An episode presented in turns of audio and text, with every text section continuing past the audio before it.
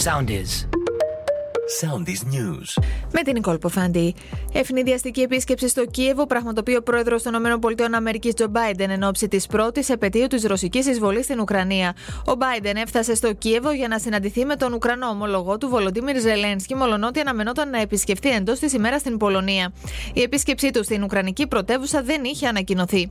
Σε σοκ βρίσκεται η τοπική κοινωνία της Μικόνου από την άγρια δολοφονία ενός 34χρονου Αλβανού από έναν 35χρονο Έλληνα νωρίς το πρωί έξω από μπαρ του νησιού. Το αιματηρό συμβάν σημειώθηκε στην περιοχή Σκυλάμπελα της Μικόνου. Ο 35χρονο και το θύμα διαπληκτίστηκαν για τα μάτια μια γυναίκας. Σύμφωνα με πληροφορίες, προτού ο δράστης επιστρέψει στο μπαρ και πυροβολήσει εν ψυχρό τον 34χρονο Αλβανό, είχε κινηθεί απειλητικά προς το μέρος του κρατώντας μαχαίρι. Αντίστροφη μέτρηση για το Market Pass ε, ανοίγει την Τετάρτη η πλατφόρμα.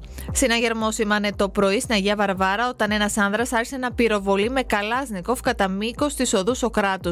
Ζημιές σε τέσσερα σπίτια που διέμεναν αρωμά. Πάνω από 47.000 είναι πλέον τα θύματα σε Τουρκία και Συρία από τον φωνικό σεισμό της 6η Φεβρουαρίου, απολογισμός που αναμένεται να αυξηθεί τις επόμενες ώρες. Στα χέρια της αστυνομίας βρίσκονται από το βράδυ του Σαββάτου δύο άνδρες οι οποίοι φέρεται να έκαναν delivery ναρκωτικών στα νότια προάστια της Αθήνας. Ακολουθήστε μας στο Soundees, στο Spotify, στο Apple Podcasts και στο Google Podcasts.